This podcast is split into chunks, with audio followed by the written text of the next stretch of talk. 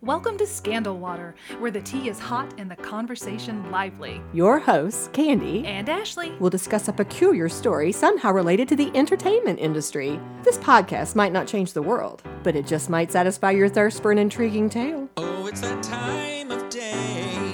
Tune in and hear what the ladies say.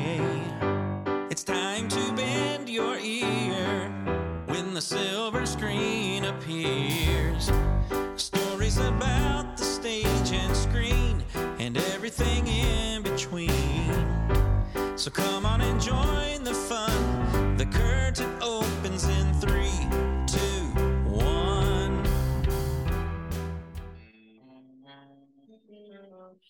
Happy Halloween, Ashley. Happy Halloween. Thought we'd start with a little fun music to get us going. Yes.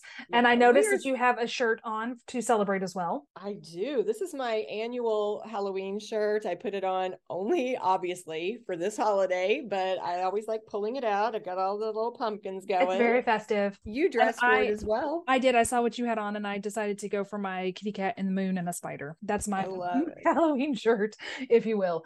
I love I love the Halloween season. It's Yeah. so fun. And I'm excited about this episode because we did something different. Yes, we did.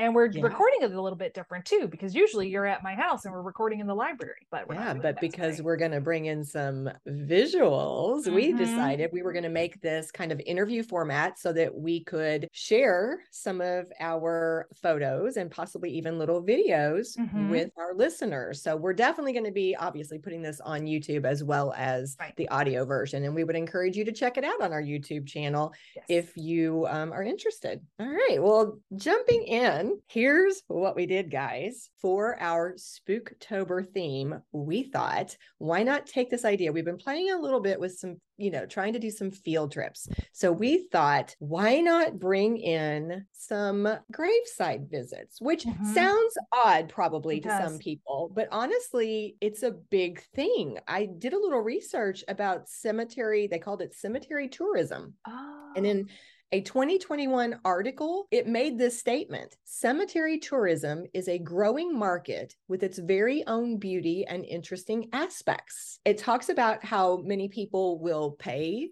to go tour cemeteries. I know Kirk and I and and I think you did as well. We we went to Bonaventure, I remember, Mhm. and there was a tour and because we couldn't get into the tour, they had an app that we could download that took us self-guided that probably would have sites. helped us a whole lot. We, we just we we just Brian and I just used this little this little guy and it was that. So we went at it old school. We printed it like we were pirates looking for treasure. Oh, well, yes, this little app was put out by, I want to say, I have it in my notes here somewhere, but I believe it was their historical society. Okay. And it was amazing because they just said, drive to your right, No, look, stop at this landmark, look to your left, or what, you know, it was, yeah. that would have been but- valuable information.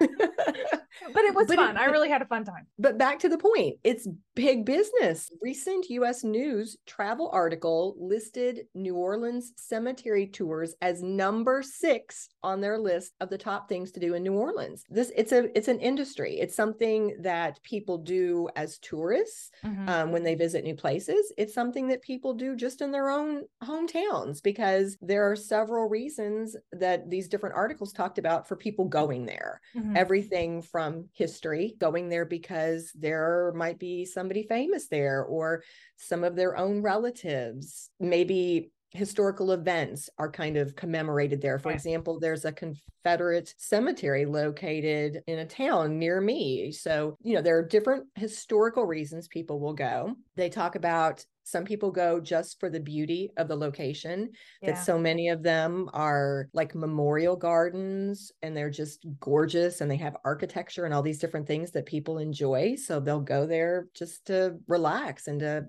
find peace. In fact, when Kirk and I went to find one of the our grave sites, there was a group of three ladies who were just walking there. Like they had just chosen that as their walking site. Right, right. They are very peaceful places, or they can be. And then, of course, I think this is the one that probably came to some people's mind first this spooky aspect to graveyards. Kirk and I like to go on a lot of ghost tours, and many, many times there will be a stop in a graveyard. Mm-mm. So- is it near dark? Is it dark when you do that? Of course. No, no, no, no, no. That's not something you would be up Nope, for. nope, nope, nope, nope. I don't know who comes out at night those places. No, they can. I will stay in my spot. They stay in their spot. That's fine. when it's What- dark, I leave. It's yours.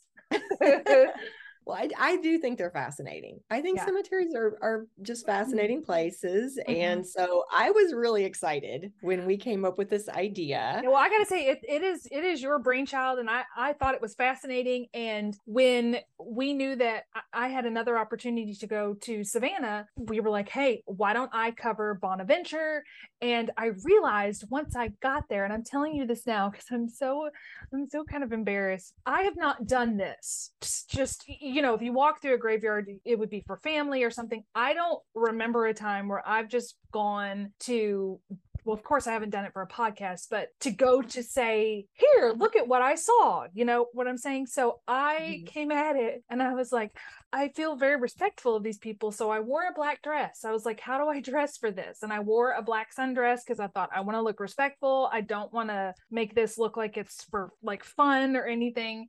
And then when I was taking pictures of the ones that I'm going to show you, it dawned on me that I need to have a picture with them to prove that I didn't just Google this Hmm. off the internet and it really is my photograph. So I had Brian take my picture in front of the graves and I didn't want to smile because I didn't want to look disrespectful. So I did my best respectful face and I just looked miserable. So so me trying to look and do a very respectful stance for these people, it looks like I'm in misery and I wasn't. It was very hot, but I just want to say up front, I I look ridiculous. Is It may look very period because if you were in Bonaventure, it may, you know, back in the 1800s or the No, people it's a didn't smile in their sundress.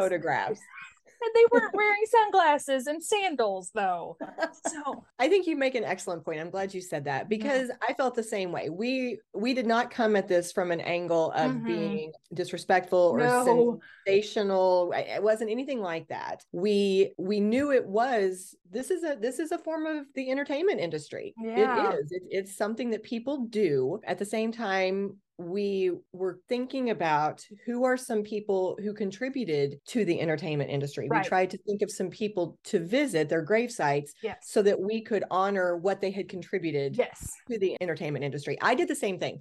Uh, you're going to see that I was in a black dress Oh, good. for most of my photos, but then my last site that I went to was kind of spur of the moment Mhm. and I'm not dressed as appropriately for that one. But I had the same idea because we we definitely wanted to come at this from a respectful angle. We tried not to let each other know what we were up to. Yeah. We knew we were safe because she was going to be in Savannah and I Mhm. was going to be more regional. Mhm. So we felt confident we weren't going to overlap, but we're going to be a bit surprised, we hope, by each other's locations or, or Yes. visit. Well, I'll start. How about Okay. that? So, living near Louisville, Kentucky, Mhm. it occurred to me that I had never been to the gravesite of one of the most famous and beloved Louisville residents ever, Muhammad Ali. Ah, okay. I didn't know if you were going to go for Mr. Sanders or Mr. Ali. Yeah, Muhammad Ali. Okay. So I'm going to tell you a little bit about him. Guys, you all know books written about this man. Mm-hmm. I am just going to be surface level, hitting a few highlights. I apologize for what I missed because this is that word beloved, I think, is so appropriate here. Yeah. I know that he is still in so many people's hearts. So I want to I want to say that up up front, but just to kind of touch on a few things about Muhammad Ali, he was actually born Cassius Marcellus Clay Jr. on January 17th, 1942 in Louisville. His parents were Odessa, Odessa and Cassius Marcellus Sr. He had one brother. Now, they grew up, he grew up most of his years at 3302 Grand Avenue in Hmm. downtown Louisville, and that childhood home is now a museum that you can tour if you are Oh. interested. Okay.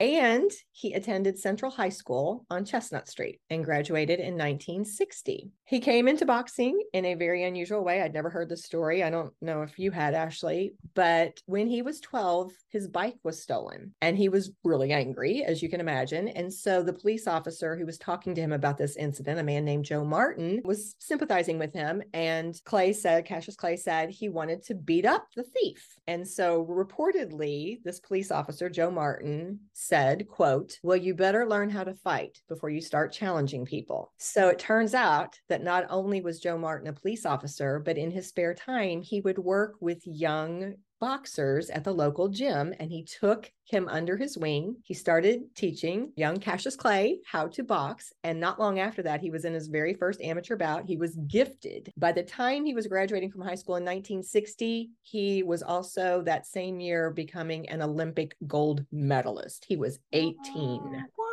I know, I know. His mom took him to a Baptist church as they were growing up, but in 1964, four years after he graduated from high school and became this Olympic gold medalist, he converted to Islam, and that's at the point where he changed his name to Muhammad Ali. Everybody probably knows how charismatic he was. That's what he's known for. He was so confident, almost poetic in the way he would talk. I think Float like a knows butterfly, sting like a bee. had you heard the rest of it? The rest of it goes, your hands can't hit what your eyes can't see. Oh, cute. Yeah. That's very And so clever. Talking about his boxing style. A 2018 article about the biggest trash talkers in sports history, and they listed Muhammad Ali first. And they gave him a few, they gave him a few of his famous lines. One of them was, if you even dream of beating me, you better wake up and apologize. oh, and then it said in that same article that he would often call himself the best just before he would knock out his opponents. And I think that's another very famous thing was he would refer to himself as the greatest of The all greatest. time. he did not greatest. Have a problem with confidence. He did not.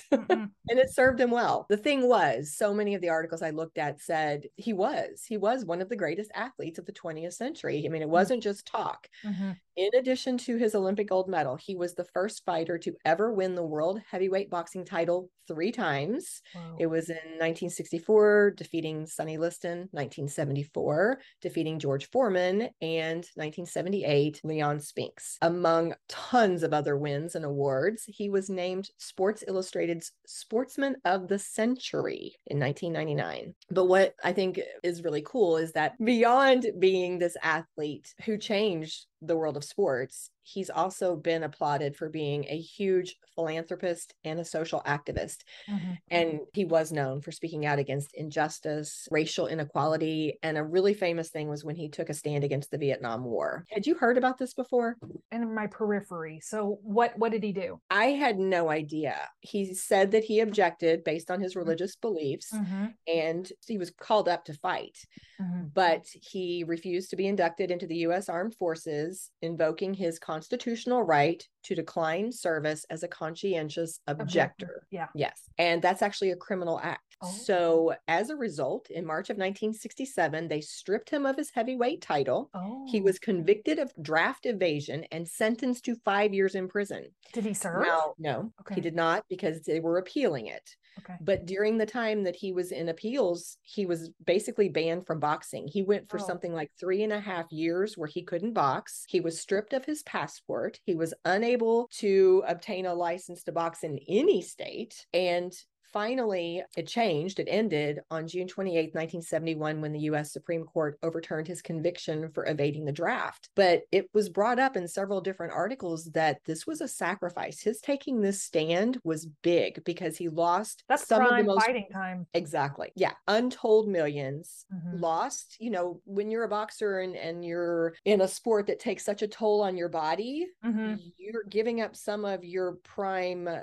young, uh, you know, your healthy time, I guess it should Mhm. say. In fact, some people speculated that because of what he had sacrificed here, he boxed longer than maybe he should have, and it may have Oh. contributed to his some of his medical conditions, and you know, maybe even have pushed him towards the Parkinson's that he developed later in life. That's some speculation. Mhm. But here's what Ali was quoted as saying one time I've always wanted to be more than just a boxer, more than just the three time heavyweight champion. I wanted to use my fame and this face that everyone knows so well to help uplift and inspire people around the world. So when he retired from boxing in 1981, it was only three years later in 1984 that he was diagnosed with Parkinson's. And it's around this time that he really amped up his work to serve others and to try to make a difference. Mhm. He supported Parkinson's research. He became active in the Special Olympics and the Make a Wish Foundation. In 1990, he helped negotiate the release of 15 American hostages from Iraq. In 1998, he became a United Nations Messenger of Peace for his work overseas. He received the Presidential Medal of Freedom in 2005. And it was that same year that they opened the Muhammad Ali Center in Louisville, Kentucky, by the way. So he got to see it. He got Yes. to see the center open. Yes. Okay, good. So he did so much before he died. I can't hit it all. One other last thing I think a lot of us remember was that in the 1996 Olympics that were held in Atlanta, he was the one Lit the torch. chosen to carry, yeah, chosen to carry the torch and light the cauldron to signal the beginning of the games. Mhm, Which I was a that. huge honor. Yeah, I do too. At age 74, on June 3rd, 2016, he passed away of respiratory complications related to his Parkinson's, and he was buried a week later in Cave Hill Cemetery with a hundred thousand people gathering in Louisville to pay their respect. Wow, I did not remember or realize it was that many people. I didn't either. Now, here here's what also took me by surprise. They said that so many people come to visit his gravesite that if somebody gets in the gets in an Uber from the airport and just says Muhammad Ali, they know to take them to the cemetery because so many people from around the world come to visit his gravesite. Uh, Yes, it's amazing. So, here's here's what was really cool. He got to pick out his own space Mm, before he passed away, he went to Cave Hill. He got to say, Here's where I want to be. Here's what I want it to look like. Wow. And so he wanted it to be a place where people could come and reflect and pay their respects. Mhm, So, one of the aspects of his gravesite are some benches. mhm. He wanted it to be a peaceful place. He wanted it to be beautiful and colorful. So there are all kinds of beautiful flowers. There's this magnolia tree. His area is kind of shaded by this large magnolia tree. There's an inscription on his headstone that reads, Service to others is the rent you pay for your room in heaven. Hmm. And inside his casket, he rests on his side facing the east, which is a nod to his devotion to the Islamic faith. Interesting. I didn't know you could do that. One last thing that I'll share is so many people who visit also leave things. So the for the I first noticed that when we were went and toured, there was a lot of money, nickels and dimes and trinkets and shells left, at least in Savannah. So what did they leave there? it's unbelievable what they leave there. Yeah, for the first 5 years, the people who ran the cemetery didn't throw the things away. Every token that Mm. was left, they kept it in this little room locked up and had this unbelievable collection of things. So it was actually an article, I think, in the Courier Journal where they brought in this reporter and sat down with some of the cemetery staff and they went through items and talked about all the different things. But it was everything from cards and letters to elephants, which they think might have been a nod to the 1974 Rumble in the Jungle bout that was so Um, famous. Okay. They have coins. There was a large wooden train once, like a the size of a bread box, they said. This piece of a train that was left one time.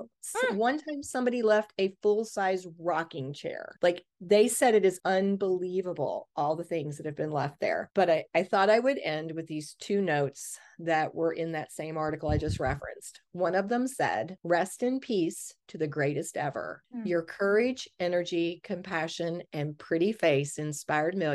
Hmm. And the other one said, Champs die, but legends live. And then that was with a huge number of photos of Muhammad Ali that were with that note. That's very cool. It was beautiful. And and when Kirk and I were there, just five to 10 minutes, we had to wait for a carload of people to leave before I could very respectfully, as you said, take the pictures to show that I was there Right. and to give you a sense of how it was laid out as well, Mhm. because you couldn't get it all in one picture. The Mm. benches were on the sides, and I mean, it was just this beautiful arrangement. But I had to wait. We had to wait for one group to leave. And as I started walking up, here came another carload, then two more. I mean, just in the space So of it's five to still- 10 minutes. It, yes, yes. So Yeah. I don't have a tie to him, but I have a family tie. When my brother, and I don't even know if he remembers this, but when my brother was about a year or two old, 1987, 88, Muhammad Ali was dining at a Shoney's,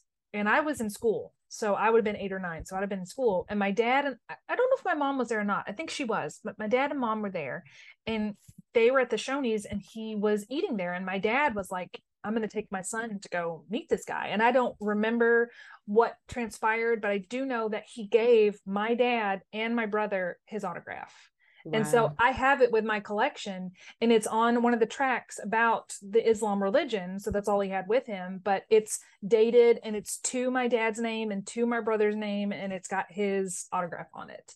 That's So- amazing. Yeah, I'll I'll take a picture of one of those. I'll make a note to put it Yes. in the show notes so everybody can see it. Okay. So that means it is my turn to do my first section correctly. And I Yes. want to tell it, I want to tell everybody right now that we have chosen the right girl to write all of these episodes because I'm a big baby. I had like two days when we got home, I had Monday and Tuesday to write up my section. It ended up being about all told like 16 pages, and I was whining the whole time. I was like, I don't like doing this. I don't like being having to have sources and having to tell where my knowledge comes from. I just want to be the trivia girl and I just blah blah blah blah. So I complained to myself this entire time while also respecting you. And I texted Candy at one point. I said, "You can't quit. Our podcast is going to cease if you quit." So just everybody know. Everybody take a moment to appreciate Candy because she's why we're here. You're so sweet. Oh well, it's true.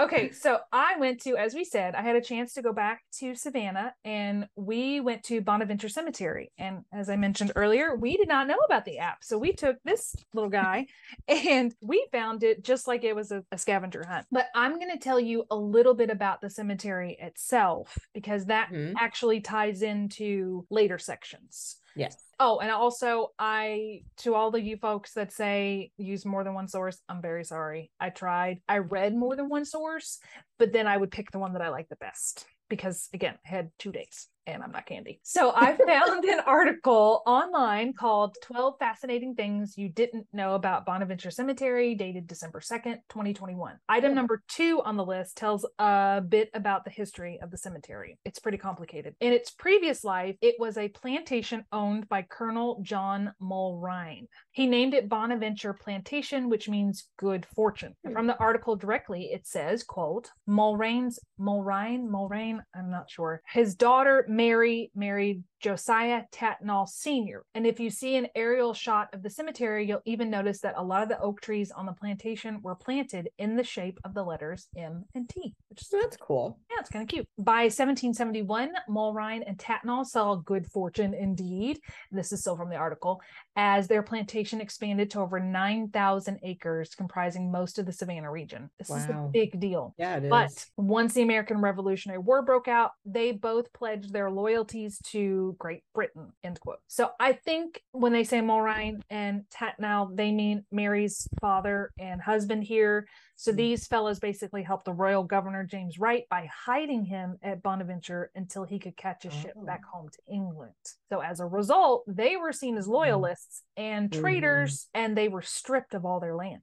Took it away from them. Yeah, they took it away from them Oh wow. everything was sold at auction and Tatnall hot-footed it to England while Mary's dad Mulrine sailed to the Bahamas where he died after just a couple of years. So we're going to fast forward to a man named John Habersham. And remember the name Habersham. It's going to Okay. come up way later. He bought about 750 of the acres back, which he then sold to Tatnall's son Josiah Jr. after a few years. So now got back in the family. back in the family. Yeah, which this Habersham guy, he was also a loyalist, so that's probably why he did it. Mm. And now that at least part of Bonaventure was back with the Tatnalls, they and I'm sorry if I'm saying that wrong, they began to use it for family burial plot, with the first one going to Josiah Jr.'s wife Harriet in 1802. So now we see it being used for a cemetery.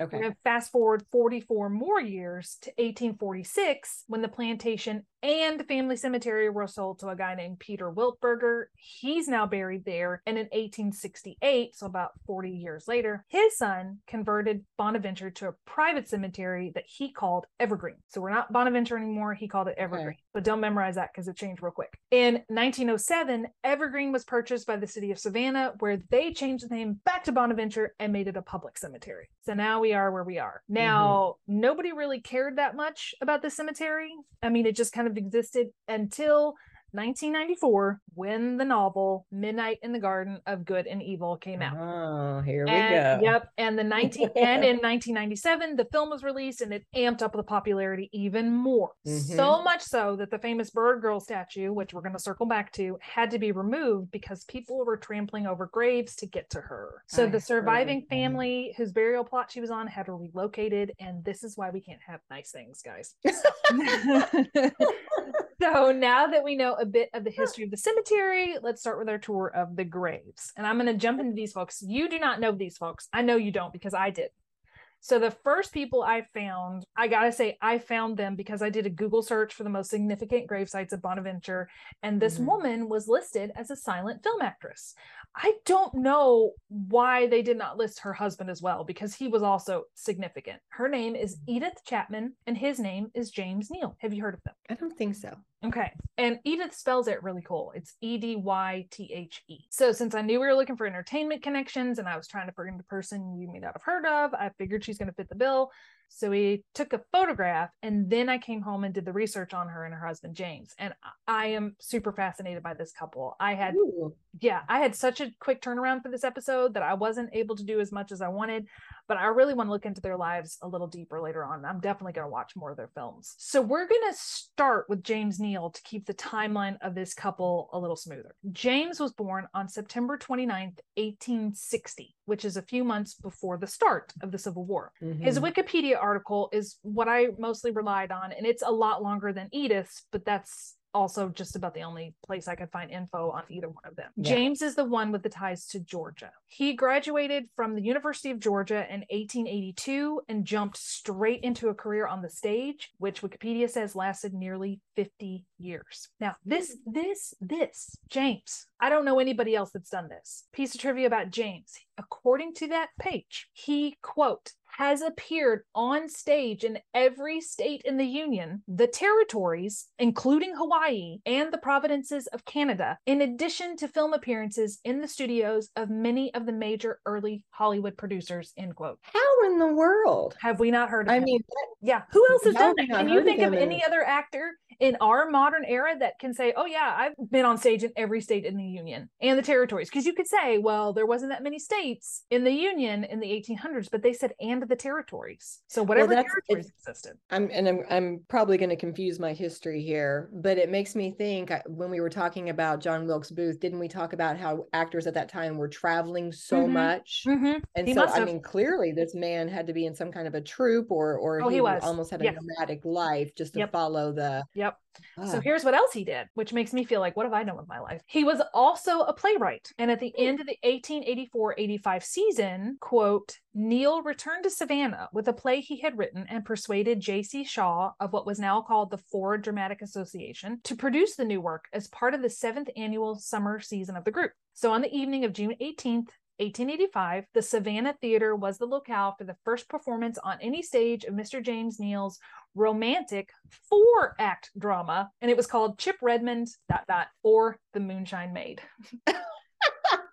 Don't know what it's about. Sounds interesting. either, Had four acts. So, hmm, he okay. had a lot to say about He had a lot to say about Chip and the Moonshine Maid. So we're going to skip ahead to 1893, tying it to Okay. another episode, which is, if you remember, the same year H.H. H. Holmes was bebopping around the Chicago World's Fair, killing or not killing people, depending on who you ask. James was busy with more altruistic ventures. He, James, organized the first summer stock theater company for that season at the Oh. Elitch Theater in Denver. The next year, James and his associate R.L. Giffen organized a company for the Manhattan Beach in Denver, which I'm only including because of a personal connection. And I kind of put this together through details. On the roster of actors for the company, which I didn't include the other people, there was a woman named Anne Blank, which happens to match the name listed of James's first wife. However, this marriage must have been on the rocks because while he married Anne in 1886, which is the year after he brought his play to Savannah, they divorced in 1894, the year after this stock company performed at Manhattan Beach. So I don't know when went down, but it wasn't good. But now that he's single, let's move over to Edythe. Edythe was born in Rochester, New York on October 8th, 1863, so a few months before the end of the Civil War. The next piece of information we have about her is when her stage career began. Nothing in between. It was in Mm. New York City around 1898, and she was around age 35. Wow. Yeah, but this is sig- it's significant because she and James had married the year before her first appearance, 1897. So he got her into acting. No, sort of. I think if you love James Neill, you either love the stage or you learn to love it. In Mhm. fact, Wiki says they met in Cincinnati when she worked for his stock company, but doesn't say she was on stage there. So maybe I'm thinking she was a member of the backstage team at that point in time. And then after they got married, he said, No, girl, you're going to join me on the stage. I Yeah. don't know. That's I'm paraphrasing what he said. Edythe's first show was called The Charity Ball. And in 1907, she got to perform at the Shubert Theater in Brooklyn in a romantic drama called The Light Eternal that boasted a cast of 100 people. Now there's a nightmare. Can you imagine having to direct and stage Yes. manage that? Yes, but these are the only two shows that were listed for her. But again, her Wikipedia page says she was James's frequent co-star on stage and screen. But she was a woman, and at that time, probably people were not recording maybe her accomplishments as They, re- much. I don't know. they know. recorded all of her movies. They just it just Okay. maybe the stage stuff isn't out there. as I, I just notable. yeah, I just don't know what shows they were specifically. But Edythe and James must have really shown in the movies. Get this. James was listed in being in over 110 films between Wow. 1913 when he's 53 and 1930 the year before his death at age 70. That's 110 films in 12 years. And they weren't like 10 minute films. These are full length pictures some of them. Now Edythe had roles in 79 films. Hmm. Yeah, including a lead in Cecil B. DeMille's 1923 version of the Ten Commandments alongside James. She, Oh. I found this on YouTube and I saw part of it. I, I didn't get to watch all of it. She is in some modern thing story that they're telling. And James is Aaron, the brother of Moses. So they're not in a scene Mhm. together, but they're both in it. okay. Edythe, Edythe also played Aunt Polly in the 1917 version of Tom Sawyer. Both of these are silent. Yeah. Now, an interesting piece of trivia about Edythe is that because of her many maternal roles, she came to be known as Hollywood's mother. Her last role was also in 1930. So I'm going to speculate something. I'm going to speculate that James was ill and they both stepped away from acting to tend to his health. That's Mm. that's guesswork, but considering this prolific output, something had to happen that year to make both of them take this unprecedented step back. Mhm. Unfortunately, James passed away on March 16th, 1931. Edythe Mhm. never acted again, from what I can tell. She herself passed away October 15th, 1948, in Glendale, California, after this brief illness, a week after her 85th birthday. But she Hmm. was interred alongside her husband at Bonaventure. Oh. So, a little bit more about them. I I was able to find Edythe's films on YouTube. Her and James's version of Ten Commandments, like I said, is online. I did watch one that starred Rudolph Valentino and Gloria Swanson that seriously captivated me, but it's not the full film. It was thought to have been lost. It's been rediscovered and restored, and I I don't know if the full film exists somewhere, but only the first 22 minutes are available online, much to the despair of myself and a few other people who found it and were just as invested and were like, where's the rest of it? It's called. Beyond the Rocks, and Edythe had a supporting role with only one scene before the end of the reel, but she was really capable in what I was able to see. And that takes us to the end of my first section. Well, that's fascinating. I knew nothing about them, but how cool. I thought it was very, very cool. Well, Ashley, we're going to move now into someone who's actually very controversial. Oh, Um, yeah, I had heard this person's name and knew that he was buried not too far from where I live. So I thought, you know what? Why not visit this site? I've even driven past, there's a, a historical marker alongside, you know, along the road that I've driven past before. And so I thought, you know what? If we're going to visit some grave sites, I think I will go visit this particular gentleman's burial site and find out a little bit more about him. And I was shocked to discover that he was controversial then. And I knew there was more controversy now, to be honest, but I didn't really know all the details and understand all the controversy. Which I now get. So, with that teaser in mind, here you go. I visited the gravesite of D.W. Griffith.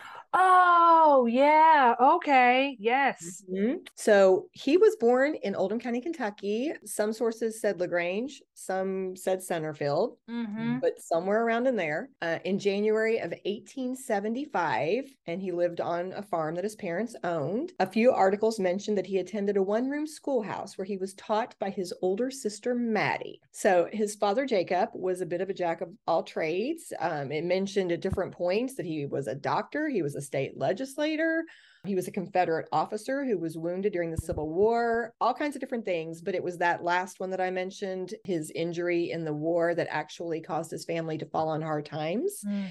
And then Jacob passed away when oh. um, D.W. Griffith was only 10 years old. Mm-hmm. So that's when, you know, his mom was really struggling to support the family. So she ended up having to abandon the farm, move the mm-hmm. kids to Louisville to try to earn money by running a boarding house, which also was not very successful. At some point, D.W. Griffith had to leave high school and help out by working different places. I think he worked at a dry goods store, a bookstore, different places. So he really didn't have a lot of formal education but he was in a way self-taught because they said he was a huge reader and he would spend a lot of time in the library and also doing some reading in that bookstore. And he was determined to be a playwright. So when he was still very young he left home and he decided he was going to make a living as an actor and learn all about the craft. And for about 12 years or so that's what he did. He worked all kinds of different places crisscrossed the country, is the way they phrased it, acting in a lot of different productions. And they made a point of saying he must have been analytical. Like he kept looking at how do you really tell a story? Mm-hmm. How do mm-hmm. you really sell a story to mm-hmm. an audience? Like he was very analytical. And then he decided to turn that to directing. And that's where he made his name. Mm. So I'm I don't have all the details. Sure. But Lillian Gish, who was one of the stars that he's been given credit for discovering kind of yes, discovering, called him the father of film. Oh. Charlie Chaplin called him the teacher of us all. Oh. And at one point, he actually screened one of his films for one of the presidents. It may have been more than one. I mean, this was a very well-known fella for that time frame. Oh. He had some he had some acclaim he had some fame behind him. Now here's where the controversy comes in. His most famous work was birth of a nation. Mm-hmm. and it was it came out in 1915 it was a three hour length film a See, silent him and james's four act play i think people didn't have as much to do back then. I mean of course they didn't. They didn't have well they did but they didn't have as much entertainment. So there wasn't the television radio. You had newspapers books and you had the time to go sit and watch a four act or a three hour movie. But now we're watching three hour movies. You know, Marvel, we'll watch a three hour movie. It just depends on how captivating it is. And and I'm doing a little inferring here, mm-hmm. but that wasn't normal. So I think part of sitting through a three hour movie, three hour, three hour length movie was the fact that this was so innovative. It was new in so many ways. They said it was a massive leap forward in terms of filmmaking technology at that time. He mm-hmm. was using techniques that had never been used before. He was able to make something that was sustained over that length of a time in a film like that that itself was new and mm. and novel to mm-hmm. people this film made a name for him in terms of how well received it was how innovative it was how much credit he was given for pushing filmmaking forward and then on the flip side even at that time period it caused controversy because especially a lot of black people were doing they were protesting against it because mm-hmm. they were calling it out for its blatant racism and historical inaccuracies mm Mm. And one of the things that they also pointed out was it glorified the Ku Klux Klan. Mm. So it was it was this whole thing even in that time period there were people who didn't see all of those problems with it because their belief system at that time Aligned didn't allow them to understand uh, what was going on with this film and then other people of course were protesting but despite all of that it was still labeled as a smash hit. It was the most commercially successful film made in the United States to that point. And in this article on this website called liveabout.com, it said that Birth of a Nation held the record of the highest grossing film of all time until 1939 when oh, Gone with the Wind came out. Yeah. So, despite the controversy, it was a huge hit. One fella, a guy named Dick Lehr, who wrote a book about the impact of this particular film, he was quoted in an NPR article as saying he did things that hadn't been done before in terms of close up, zooming the camera in on faces, cross cutting in dramatic Civil War battle scenes, not just taking a single static shot,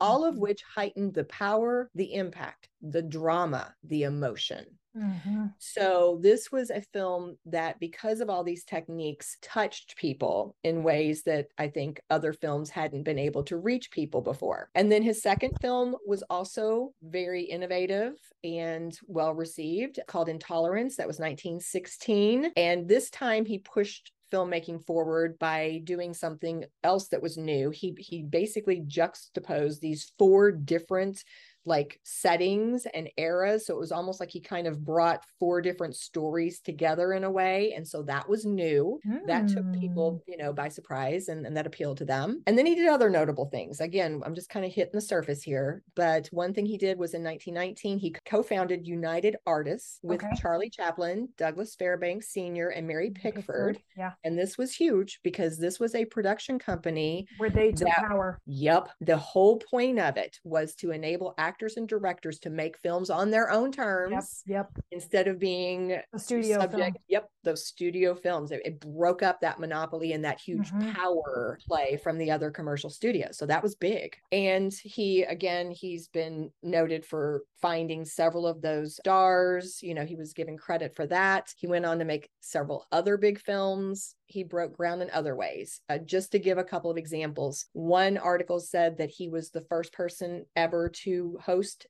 test screenings of his works while they were still in progress to kind of get some feedback and use that. I like that. Yeah. That's a good idea. So, another article said that he almost single handedly invented the art of modern cinema. Mm. But despite all that, he fell on hard times in terms of his career during the last 15 or so years of his life. They said that he couldn't find work. Things had moved on without him, and the young people that's the Mm. way they phrased it the young people were not finding his work as appealing. It seemed like he was kind of outdated. So he had kind of a sad end. He died July 23rd, 1948, of this hemorrhage, a cerebral hemorrhage. He was in a hotel in Los Angeles, California, and he is buried in the cemetery that is on the grounds of Mount Tabor Methodist Church in Crestwood, Kentucky. Now, he was posthumously awarded a star on the Hollywood Walk of Fame in 1960. In 1964 is when that historical marker that I mentioned, the one that I've driven past, that's when it Mhm. Mm-hmm. was erected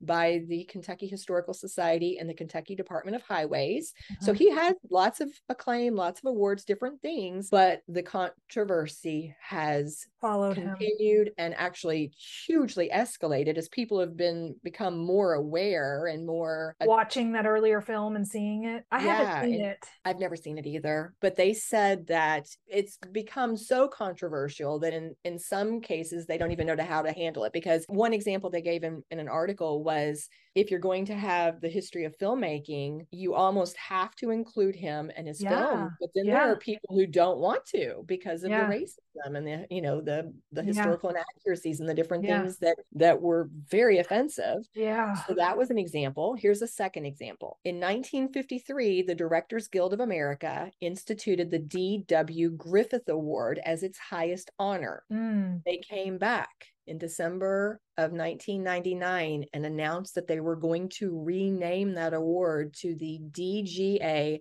Lifetime Achievement Award. Directors Guild And the America. Mm-hmm. leader stated that although they felt that he was extremely talented, and even though they knew his film was groundbreaking, they said, quote, it had also helped foster intolerable racial stereotypes. Mhm. And then therefore it was better not to to have that top him. award in his honor. Mm.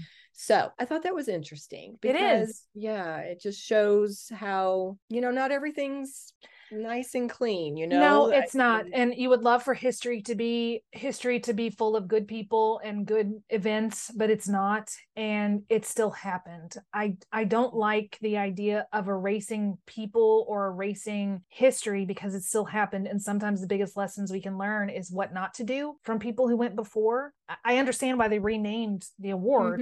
Mhm, And I mhm. wonder just personally if he if he recanted those beliefs later in life, whatever, you know, neither of neither of us have seen the film, but whatever he purports in this, I wonder if he was even embarrassed by it at a later time. It sounds like no, or they would bring that up. I I didn't see anything like that, but again, I also did not do this deep incredibly dive, deep yeah. res- yeah, research. if anybody so- knows, let us know. yeah. Well, that was D.W. Griffith. Let's hear let's hear your mm. next person. So my next person is someone that, you know, he could have done a little bit less in his life. I mean, Just to help you out. just to help me out.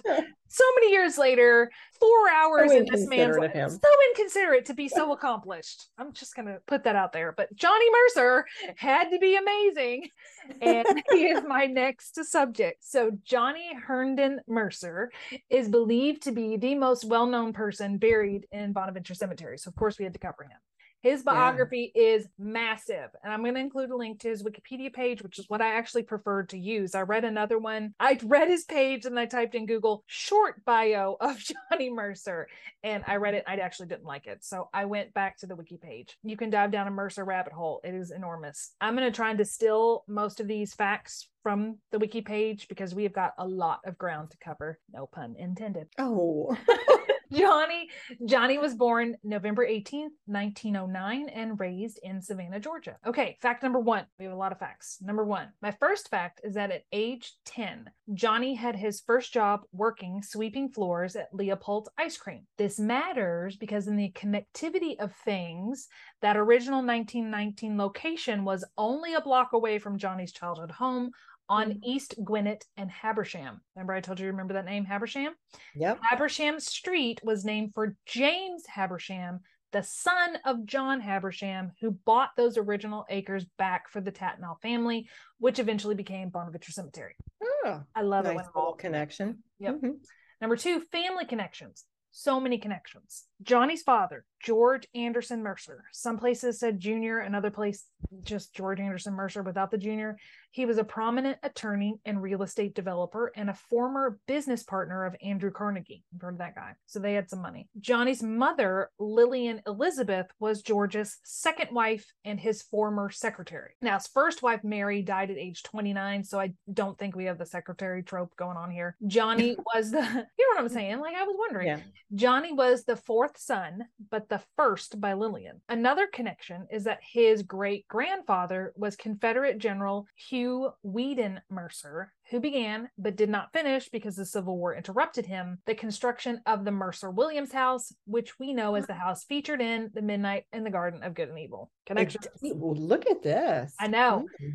He, Johnny, is also a distant cousin of General George S. Patton and is a direct descendant of General Hugh Mercer, a soldier physician in the American Revolutionary War. So, as a bonus, I'm going to show you right here General Hugh Weedon Mercer's grave. Okay, didn't re- research anything else about him. That's just the fellow that started the construction of the Mercer Williams house. Fact number three music is in this man's DNA. Johnny's mother and father both sang. Lillian sang sentimental ballads, and George sang old Scottish songs, while his aunt, Johnny's aunt, took him to see minstrel and vaudeville shows. So he's being exposed to all kinds of music. Mhm. Mercer himself said, quote, songs always fascinated me more than anything, end quote. A little later, another person said about Johnny, quote, he had no formal music training, but was singing in a choir by six, and at 11 or 12, he had memorized almost all the songs he had heard and became curious about who wrote them. So he asked his brother who the best songwriter was, and his brother said Irving Berlin, end quote. So number four, fact number four, he's got personality. As a teenager and young man growing up, Johnny was described alternately as a prankster,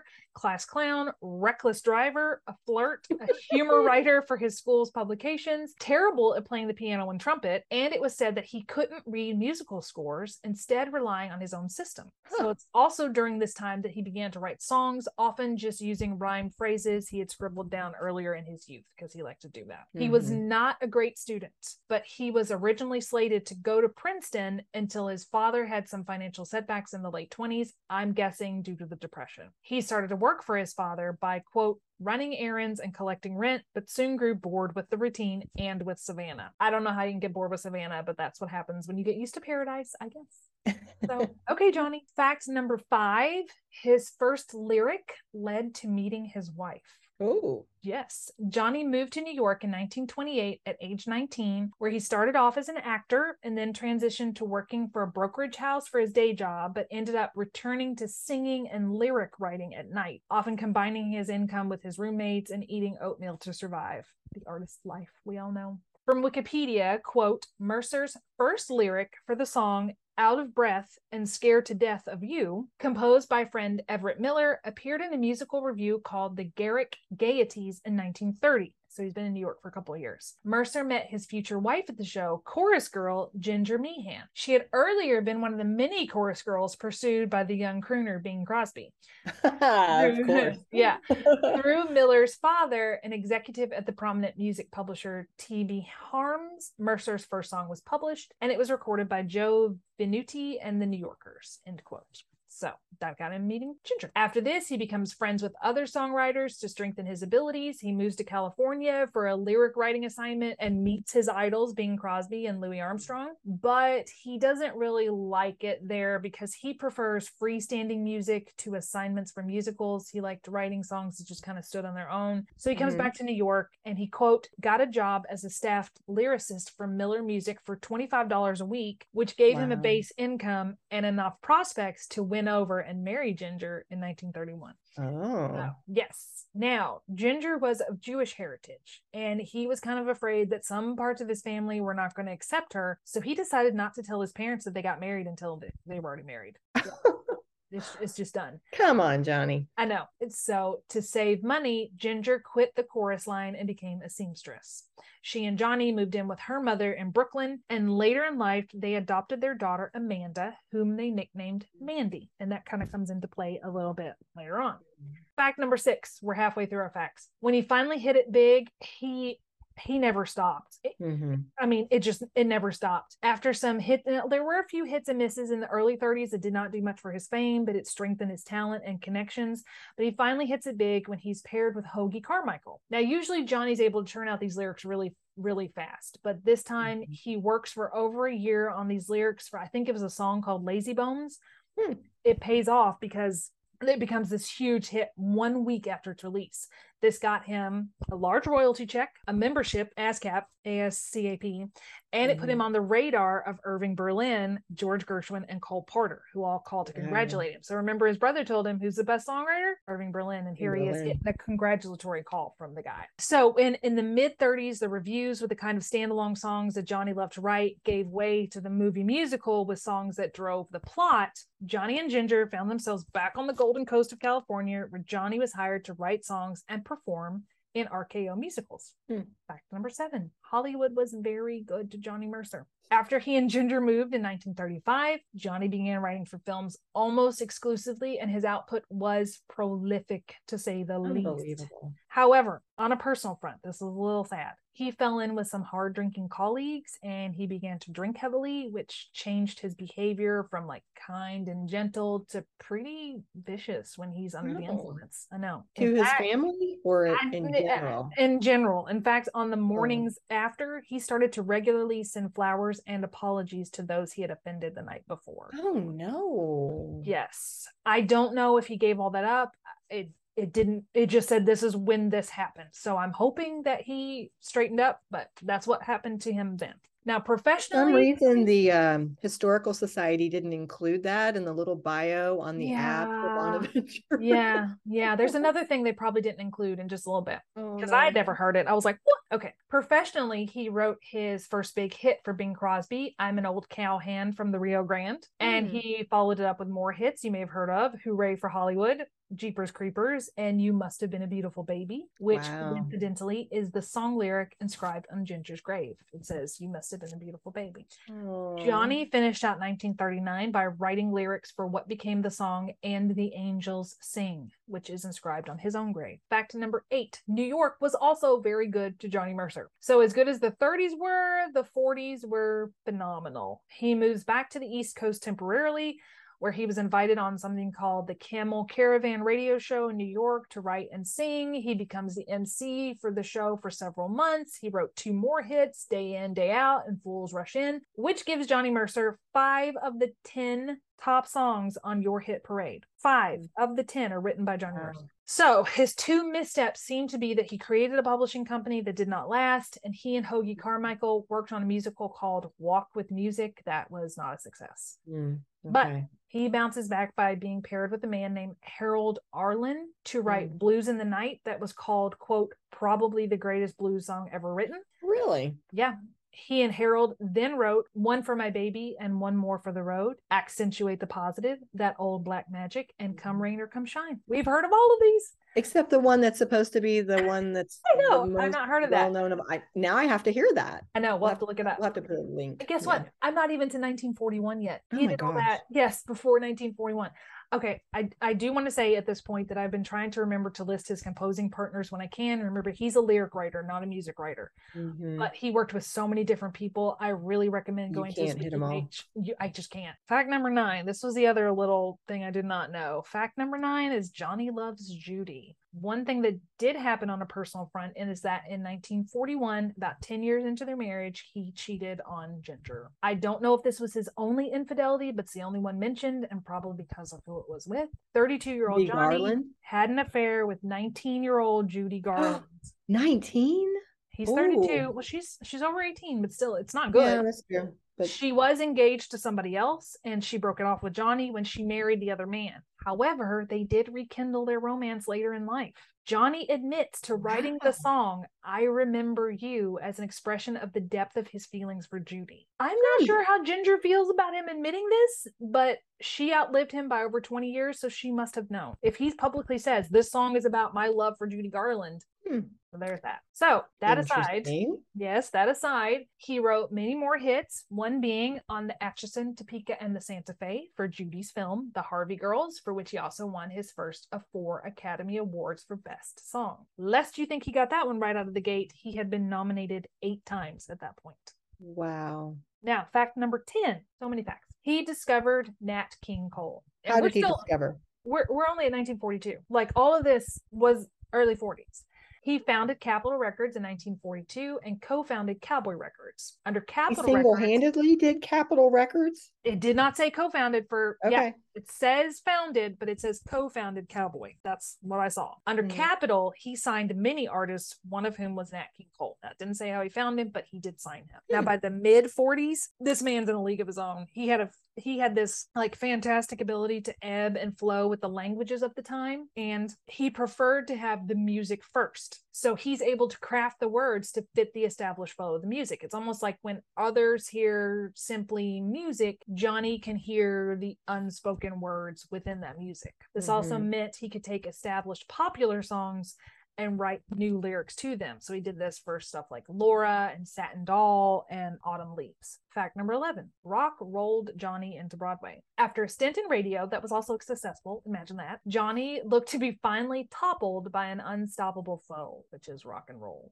Hmm. When this new music captivated his old audience, he tried to counter by writing for some MGM films, including Seven Brides for Seven Brothers, and He wrote for Seven Bride for Seven Brothers. I He love did. that musical. and then he heads to Broadway, where he worked on three musicals, one of which was Little Abner. And we have a hometown connection to that as Little Abner's Mhm. original Broadway lead and the subsequent film's lead, Peter Palmer, retired to the town very close to us before he passed away. Mhm. Number 12, Johnny Mercer dominates film with back to back Oscar wins. Now, after briefly appearing on television, he dominated the 1960s movie scores. Paired with music by Henry Mancini, he wrote the lyrics for 1961's Moon River, the title Mm. song of Breakfast at Tiffany's, which is probably Yes. what most people think of when they think of him. And then he also wrote 1962's Days of Wine and Roses for the film of the same name. That got him his third and fourth Oscars, the first time a songwriting team had achieved such an honor. It was him and Henry Mancini. By the way, his second win was for the 1951 song In the Cool, Cool, Cool of the Evening with Hoagy Carmichael. Mm. So he finishes out the 60s with the theme song for 1963's Charade, also with Henry Mancini. On the crooner front, he wrote the lyrics for 1962's I Want to Be Around by Tony Bennett and 1965's Summer Wind, made famous by Frank Sinatra. as you do. So that's his 60s. Wow.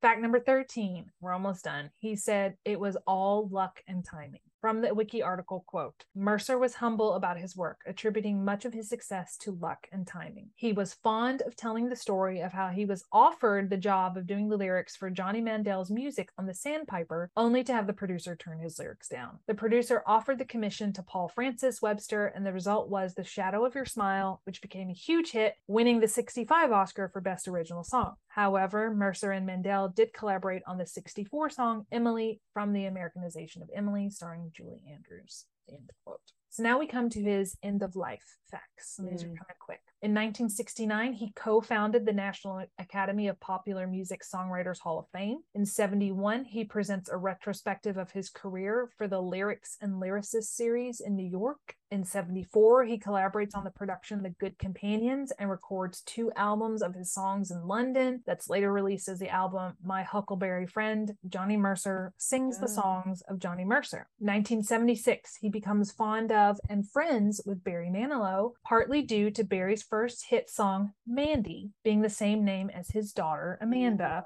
After Okay. his death, Ginger gives Barry some of Johnny's unfinished lyrics, one of which Barry turned into the song When October Goes, which of course became a huge hit. Mm. June 25th, 1976. Quote Johnny dies from an inoperable brain tumor in the Bel Air neighborhood of Los Angeles, California. He was buried in Savannah's historic Bonaventure Cemetery. The line drawing caricature adorning his memorial bench is a reproduction of a self portrait. End quote. Mm. Now, we have a, just a little bit left because here's some legacy of his. Mhm. This is from Wikipedia. I'm just going to quote. In 1980, the Songwriters Hall of Fame established the annual Johnny Mercer Award as its highest honor for the Mm. songwriters with a history of outstanding creative works, kind of like what the D.W. Griffith Yeah. Award was. He was honored by the United States Postal Service with his portrait placed on the stamp in 1996. Mhm.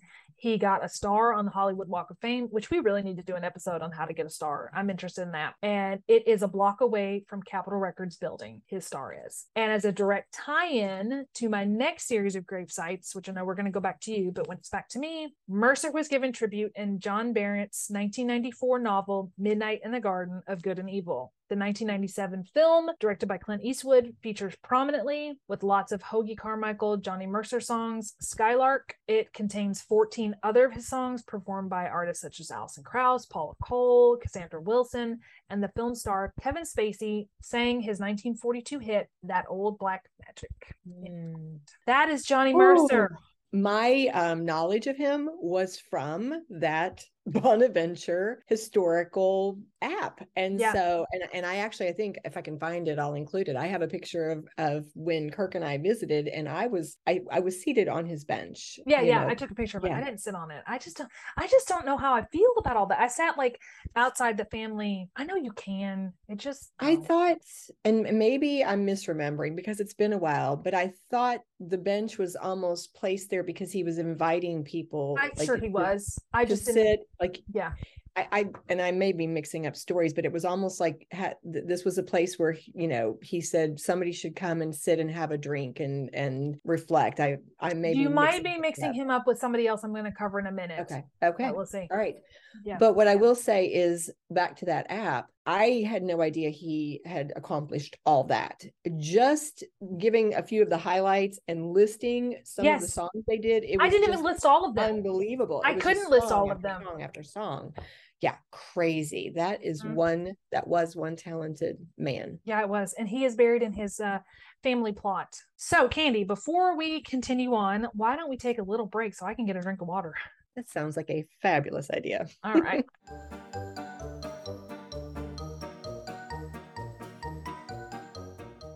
So my final one took me by surprise too. I was looking for someone in our region that, you know, maybe I was unaware of, you know, Mhm. because the other two obviously were, you know, Muhammad Ali and D.W. Griffith. I heard a lot about them. So I thought, well, Mhm. who else is somewhere in this region th- with whom I may not be as familiar? And I was shocked to discover that Rosie the Riveter Oh, was buried in New Albany, Indiana. wow. Now, As I started to research, here's what fascinated me. So I came across this Vanity Fair article that posed this interesting idea. The title was Why You Keep Reading Obituaries for Rosie the Riveter. Mm-hmm, because there was more than one. Yes. Yeah. And I never really thought about that before. And so this Vanity Fair article, as well as others, helped me piece it together. But just to give you a very quick little timeline, I think everybody knows that World War II was that time when they needed women to, to step in and mm-hmm. to really help out with the war effort. But so many of the men had been taken off to fight. And so there was so many campaigns actually. But one of the campaigns was this Rosie the Riveter, where they were trying to really encourage women to step up and show how they could be patriotic and how they could do these jobs that the men had typically done. So most people think it started with this Pittsburgh artist named J. Howard Miller, who created her prototype basically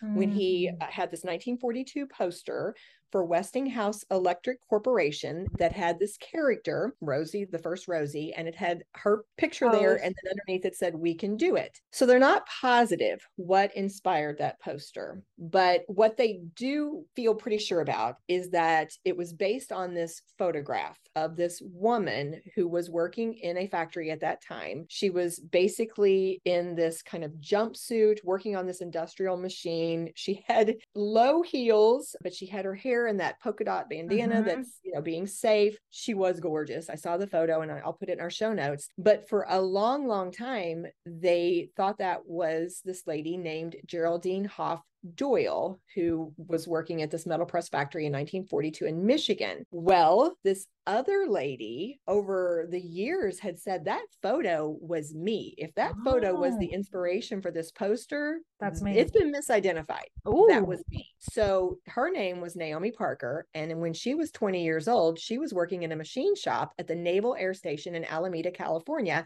And she remembered a picture being taken of her. Mm. And she kept telling people this was her. So finally, I think it was in uh, like 2016, maybe, they finally actually came out and said they do think this was her. they waited that and- long to tell her she was right.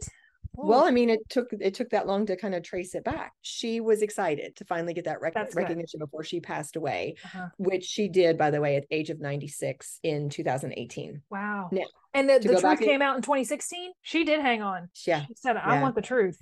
That's cool. Now, one of the things that these different articles clarified was that actually wasn't the thing that that skyrocketed Rosie the Riveter. Those Oh. posters were only out for a couple of weeks in Westinghouse in um, 1943, and then they were replaced by other propaganda type posters. You know, different different campaigns that were going on. But she was out there, and what came next was this song. It was a 1943 song called "Rosie the Riveter," written by Redd Evans and John Jacob Loeb, and they said that's what did it because this Okay. song was hugely popular, widespread. The public latched onto it, and again, now the character is really out there. That song was inspired by a Long Island woman named Rosalind P. Walter. She was a riveter who worked on Corsair fighter planes. So now we have a second Rosie the Riveter inspiration Mhm. that's been identified. Next thing was when Norman Rockwell, incredibly popular painter that we all know, he put Rosie the Riveter on a Saturday evening post cover. That'll do it. Yep, and it did. May 29th, 1943. So he portrayed Rosie and he beefed her up. He had her looking, he, she had like painted nails and some of these feminine characteristics, but then he had her, you know, she had strong muscles and she Mhm. looked very strong. And he even had Adolf Hitler's Mein Kampf under her feet. She had Oh, a lunchbox that said Rosie on it, and people, of course, connected it to the song. And what was cute was I went onto the Norman Rockwell Museum website. They actually had a little interview with his model, his inspiration. She talks about it, and as well as a few of these articles and the website itself. Turns out his model was a 19 year old lady named Mary Doyle Keefe, and she was a telephone operator who lived near Norman Rockwell. And she says in her interview that the people in the town would just kind of get a call from him sometimes. He'd be like, Hey, I need a model. You want to do this? I think she got 10 bucks maybe. yeah. And so he used her as his Rosie model. And then he had to come back and apologize to her later because she was apparently kind of a, this petite framed woman, thin. And he decided he was making a statement and he had Mm. put a lot of meat on Muscle, her and, mhm. and made a lot of muscle and just at that time frame you know during that time period it was women were supposed to be leaner so he actually you know that was their their perception that women Uh-huh. should be kind of more petite so he called her and apologized she Aw. remembered that yeah but it was hugely popular and the government actually asked norman rockwell if he would loan them out that cover so the u.s treasury department used it for the duration of the war as something to to try to get drives for war bonds Mhm, you know mhm. now this is where we get to rosie that we know Okay. all right. Our Rosie is Rose Will Monroe, or some sites call her Rose Lee Monroe. I think one of those is her maiden name and one is a married name, and I'm not sure which is which, but Rose Monroe is basically um, the name that is on her gravesite. Okay. She grew up in Somerset, Kentucky. There were nine brothers and sisters, and her daughter said, quote, she was the one who was a tomboy who could use tools. She Mm. could do everything. When she was in her young 20s, her husband was killed in a car accident Mm. and she had to support her family, her kids. So she joined the workforce. And by this time, she was in Michigan and she started working in an aircraft parts factory. She was actually a riveter helping to build B 24 bombers for the war. Nice. And one day, Walter Pidgeon, an actor, came into her aircraft factory because he was going to be in a promotional film for the war. Yeah. And somebody said, Hey, you know, we've got a real Rosie here because her, Because name her is name's Rose, Rose. Yeah. and she was a riveter. Yeah. So they introduced Walter Pidgeon to Rose, and he and the producers decided they couldn't pass that up. So they got this Rose, Rose Monroe, to be in this documentary that was aimed at selling war bonds. Gotcha. Now, two different articles said that our Rose from Kentucky, this Rose Monroe, may be the most famous, I should say, our, our Rose who was born in Kentucky, also Yeah. from Indiana, because that's where she passed away, that she may be the most famous Rosie because she was in the documentary. She was in that Ah. film that was so widespread. Okay. She was uh, said to be ahead of her time by her granddaughter. After the war was over, she drove a cab. She operated a beauty shop. She founded Rose Builders, which was a construction company that specialized in building luxury homes. And she wanted, during the war, she wanted to fly planes. And they told her that she was a single mother. And, you know, that wasn't something that, you know, a woman could do at that time, especially, you know, with kids. So when she was in her 50s, she went back and got her pilot's license. And Good she job, Rose. a pilot. Nice. Somewhere along the lines, after the war had ended, she'd also married a man named Calvin Will. And oh, there we go. That's why it was That's Will, is Will. her middle name. Gotcha. She married Calvin Will and she settled in Clarksville, Indiana. And she passed away in 1997 while she was still living there. And so she is buried in Abundant Life Memorial Gardens in New Albany, Indiana. Mm. Since she passed in 2007, her hometown, they're very proud of her. And so the Somerset Junior Women's Club did this campaign and they managed to get a portion of Kentucky 1247 named in her honor. So there is hmm. now a Rose Lee Monroe Memorial Highway sign that's erected along the road where it's been named after her. And just in the past six to 12 months, Clarksville has decided they want to honor this lady of whom they are so proud. So the Clarksville Historic Preservation Commission ran a funding campaign in order to raise money to create a monument honoring Aw. Rose Monroe and her contributions to Rosie the Riveter. They raised about $130,000. And by the time this airs, her new monument will have been unveiled. It's supposed to be unveiled We are, um, guys, we are recording this on September 14th, Mhm. and it will be unveiled on September 16th. Oh, at more days. Park in Clarksville. It's in uh, the monument as it's still in its workshop, Gotcha. but you'll get a sense of what it'll look like. Very cool. So there we go. Very nice. Okay, so for my final section, I am covering connections to Midnight and the Garden of Good and Evil because that's kind of been around a theme around it. It's not going to ca- contain a lot of fine detail. One, because there are still maybe some people out there who would like to read the book or watch the film and may not want the events spoiled. And second, time constraints because I'm going to jump around a lot and our focus is on the graves, not the full story. But you got to start with the house, the Mercer Williams house. As I mentioned earlier, this home's construction was begun by Johnny Mercer's great great grandfather. It was interrupted by the Civil War, but it was finished in 1868 after General Mercer sold the building to John R. Wilder. So, in a little twist of irony, no member of the Mercer family ever lived in the home that is named after them, thereby Hmm. setting up confusion for thousands of people many years later. so they're all like, "Oh, Johnny Mercer lived here." No, no, so, but the reason is apparently the tradition in Savannah is to use the name of the original family combined with the most prominent family, which in this case was a single man named James A. Williams. Mercer Well, that's Williams. interesting. I Yeah, don't know if I'd ever heard that before. No, I hadn't. In 1969, James bought what was essentially a vacant property and spent two years renovating the home into what would become his permanent private residence. On my first trip to Savannah back in July, I was able to take a tour of the Mercer Williams house with my friends Lori and Jill. And while we were not allowed to take photos of the inside, I did get a photo of the outside. The website, however, does have selected photos of the inside of the home. So it's in the study of this house that the true crime event happened that the novel and subsequent movie were based on. Depending on who or what you believe, James Williams may or may not have shot a man who may or may not have been his lover. And we're going to leave it there for folks who would like to read the book or see the film. But now we do have to move into the book. So, speaking of the book, a summary I found on the site Book Rags that I really like says quote this suspenseful story about a 1981 murder trial in savannah georgia was written in 1994 while based on true events and characters and therefore not a novel by true definition the book is full of descriptive narration and dynamic strongly identifiable figures. The author john barrett I hope I'm saying that correctly, draws a vivid picture of Savannah's residents while creating a book that revolves around the themes of money, isolation, illusion, and good versus evil. End quote. I have read the book and I found it very interesting. It's funny because my friend had recommended I read it before I went to Savannah my first time and I didn't Yeah. have a chance to.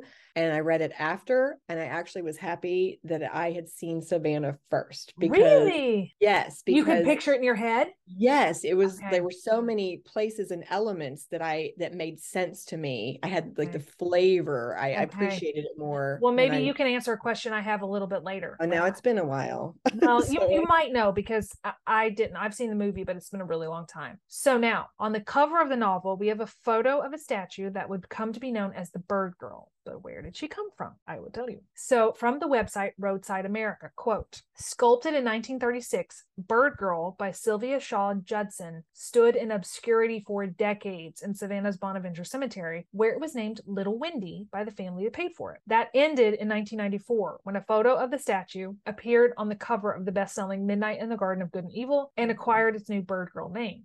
Fans flocked to the cemetery and some began chipping off pieces of the statue's base for souvenirs. Ah. Again, this is why we can't have nice things. The family grabbed their statue and moved it into Savannah's Telfair Museum, where no chipping is allowed. Sylvia Shaw Judson was dead long before the book was published. She had made several exact duplicates of her statue, so there are a handful of bird girls floating around out there, but the one in Savannah is the famous one. Mhm. Judson isn't buried in Bonaventure Cemetery, but the guy who took the photo is. End quote. So that last sentence made me wonder who took the photo and where was that original family plot? Where was she originally? So it turns out the Trosdal family plot is the original home of the Bird Girl statue. And I did take a photograph of the plot, but after returning home and doing research for this segment, I found a very informative article, which I will put in our show notes, that says since the release of the book and film, the family has removed the statue, which we've already said, redesigned the greenery to make it look less recognizable, and have requested their plot not be given out publicly by the cemetery. Mm. So this makes sense as to why it was the hardest to find. Family. And to respect that family's wishes, I'm not going to post the photograph, but I am going to tell you it was very peaceful and very, a very beautiful view. Now, moving on to the man who took the photograph. Jack Lee is the photographer who snapped the now iconic photo of Little Wendy.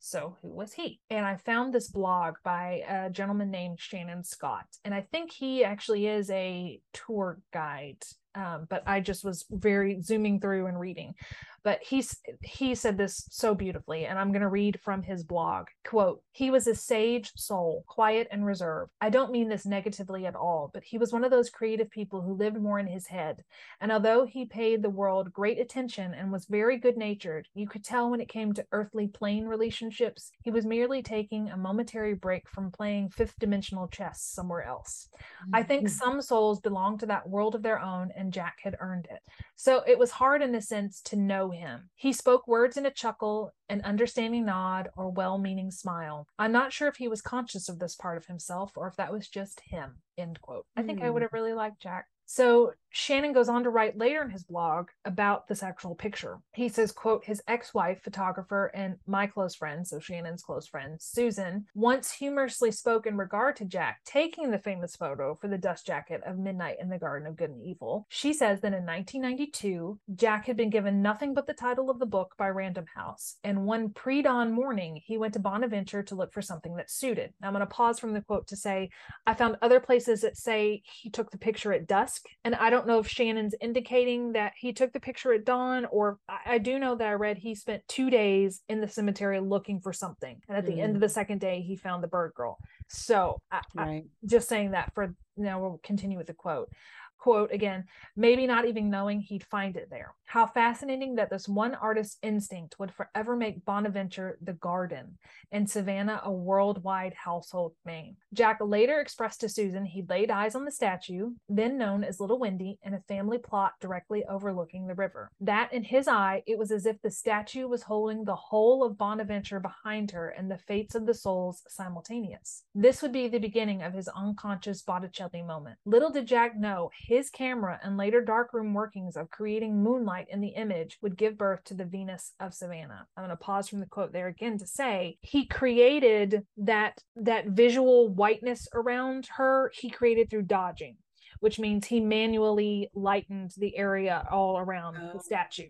So he okay. did he did an effect um, that made that. So again, okay. keeping with the quote, what made Susan laugh was that Jack casually expressed to her that he courted the fog in order to get his legacy shot. Only an artist could coin that one. Yes, perhaps in Jack's quiet reserve, he could literally siphon such moments with the energy he didn't spend speaking. And like the camera nature, he let the work speak for him. End quote. So Shannon later in his blog goes on to reveal that Jack passed away at the age of 55 from colon cancer, rumored wow. to have possibly been contracted from the years of exposure to darkroom chemicals. Oh, I know. That's sad. He's buried in his family plot toward the front of Bonaventure. Mm. So now we go on to the film. From Wikipedia, quote, Midnight in the Garden of Good and Evil is a 1997 American mystery thriller film directed and produced by Clint Eastwood, starring John Cusack, which I'd forgotten he was in that, and Kevin Spacey. The screenplay by John Lee Hancock was based on John Berendt's 1994 book of the same name. We know this. Several real life locals appear in the movie, notably in the party scene at the Mercer House, including Williams' sister Dorothy and his nieces Susan and Amanda, as well as the Georgia Senator John R. Jack Riley. His wife was played by Mary Alice Hendricks. Filming was permitted inside Mercer House, but action scenes were filmed later on sound stages at Warner Brothers. The mm. film was shot entirely in Savannah, Georgia. End quote. I will say it also features one of Jude Law's earliest film appearances. And on the tour, they did take us into the room where the crime is purported to have been committed. Oh, interesting. They, they would not let you take pictures. Yeah. So another interesting thing to note and featured in the article I mentioned above is that Jack ended up in a copyright dispute with Warner Brothers. You and I have been talking a lot about copyright disputes yeah, this year. So I'm going to put it very quickly in my own understanding. After f- failing to negotiate the use of Jack's image, the movie simply used a nearly an identical image to Jack's and Jack felt that's copyright infringement.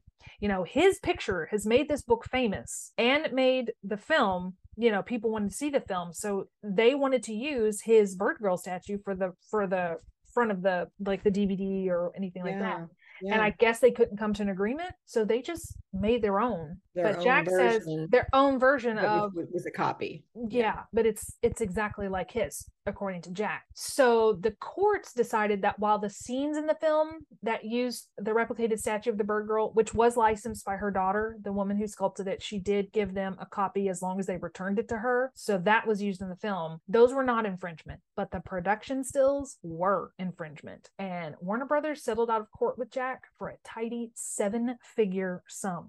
Wow. Yes. Both Jack and Alice, the daughter of the person who originally sculpted the bird girl, have tried, while Jack was alive, I don't know if Alice still is, tried to keep copyright infringement at bay within Savannah. So many illegal reproductions have been made of both the photo and the sculpture that that Mm. Alice, the daughter, finally had to just relent and allow some quote properly licensed reproductions to be sold. And I, I'm not Mhm. sure what Jack ended up doing with his images because he did pass away. So that's what that was. Can you imagine though, this famous photo, this famous statue, and people are just ripping it off to, for keychains Uh-huh. and towels and all that kind of stuff.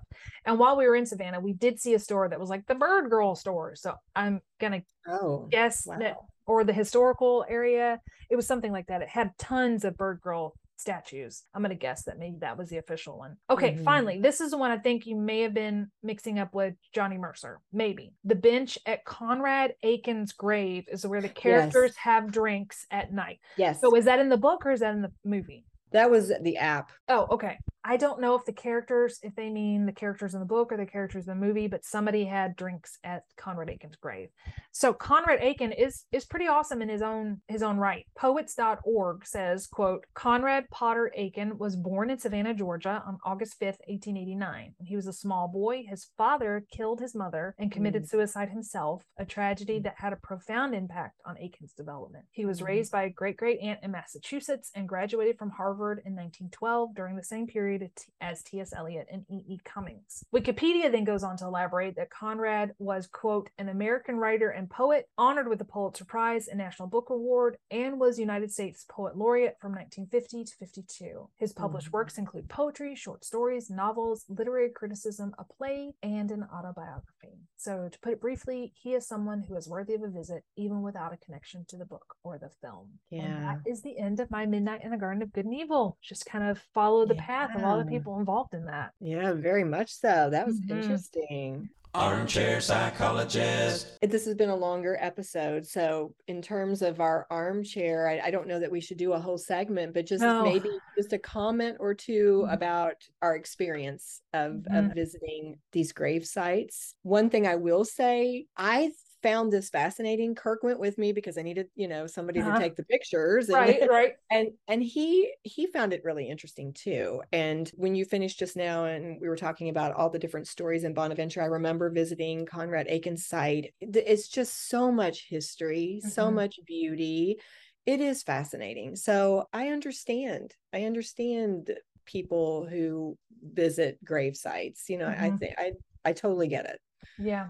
It was probably one of my favorite experiences of our our trip down there because and I I kind of even liked that we didn't have the app because we just kind of we worked together. We some of it we actually found based upon um the photograph that I found online and we looked around until we met that's the the, the cemetery plot that I'm not sharing. That's how we ended up finding it is we looked at okay, in the background of what someone else posted, here's what it looked like. So we were looking we knew the letter that this was in and we just drove around until we found what resembled what was in this photograph so it was really like this scavenger hunt and it, we were there about two hours just Yeah. driving around and finding all these places and i enjoyed it i don't know how i feel about the whole taking your picture with the people because again my respectful face is not it's silly but i don't know i don't know i don't know. I feel like you should go and then look at these people look up these people later and learn about them because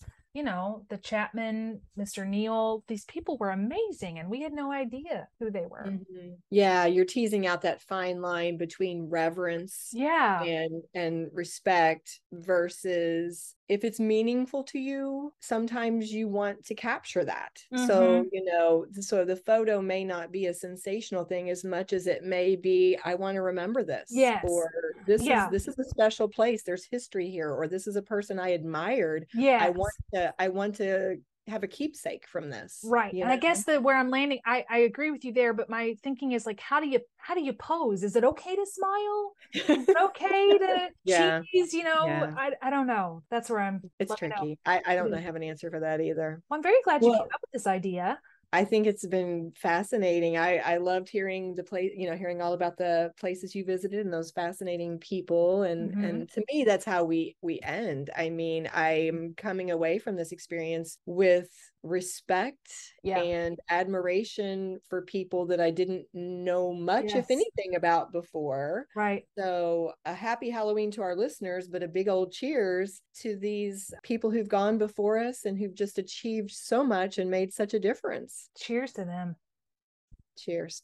If you love what we do, please rate and review our show. Or you can become a supporter by making a donation through buymeacoffee.com slash scandalwaterpod. Whether a single gift or a recurring monthly donation, it would go a long way towards supporting our work and allowing us to keep the tea brewing. At our website, www.scandalwaterpodcast.com, you can submit questions or your own story ideas, access our sources and show notes, see the merch we offer for sale, and more. You can join the Scandal Water community through our Scandal Water Podcast Facebook page or follow us on Instagram or TikTok at Scandal Water Podcast. This episode was executive produced by Candy Thomas, that's me, and Ashley Raymer Brown. That's me. It was researched and written by Candy Thomas and edited by Ashley Raymer Brown. A special thank you to Josh Martin, who wrote, composed, and performed the Scandal Water theme and other music, Matt C. Adams, who created the artwork, and Joshua Reith, who designed our website and provides ongoing technical support. As a reminder, this podcast is purely for entertainment purposes. The thoughts and opinions of the host during each episode of Scandal Water are their own and do not reflect the opinions of any future guests,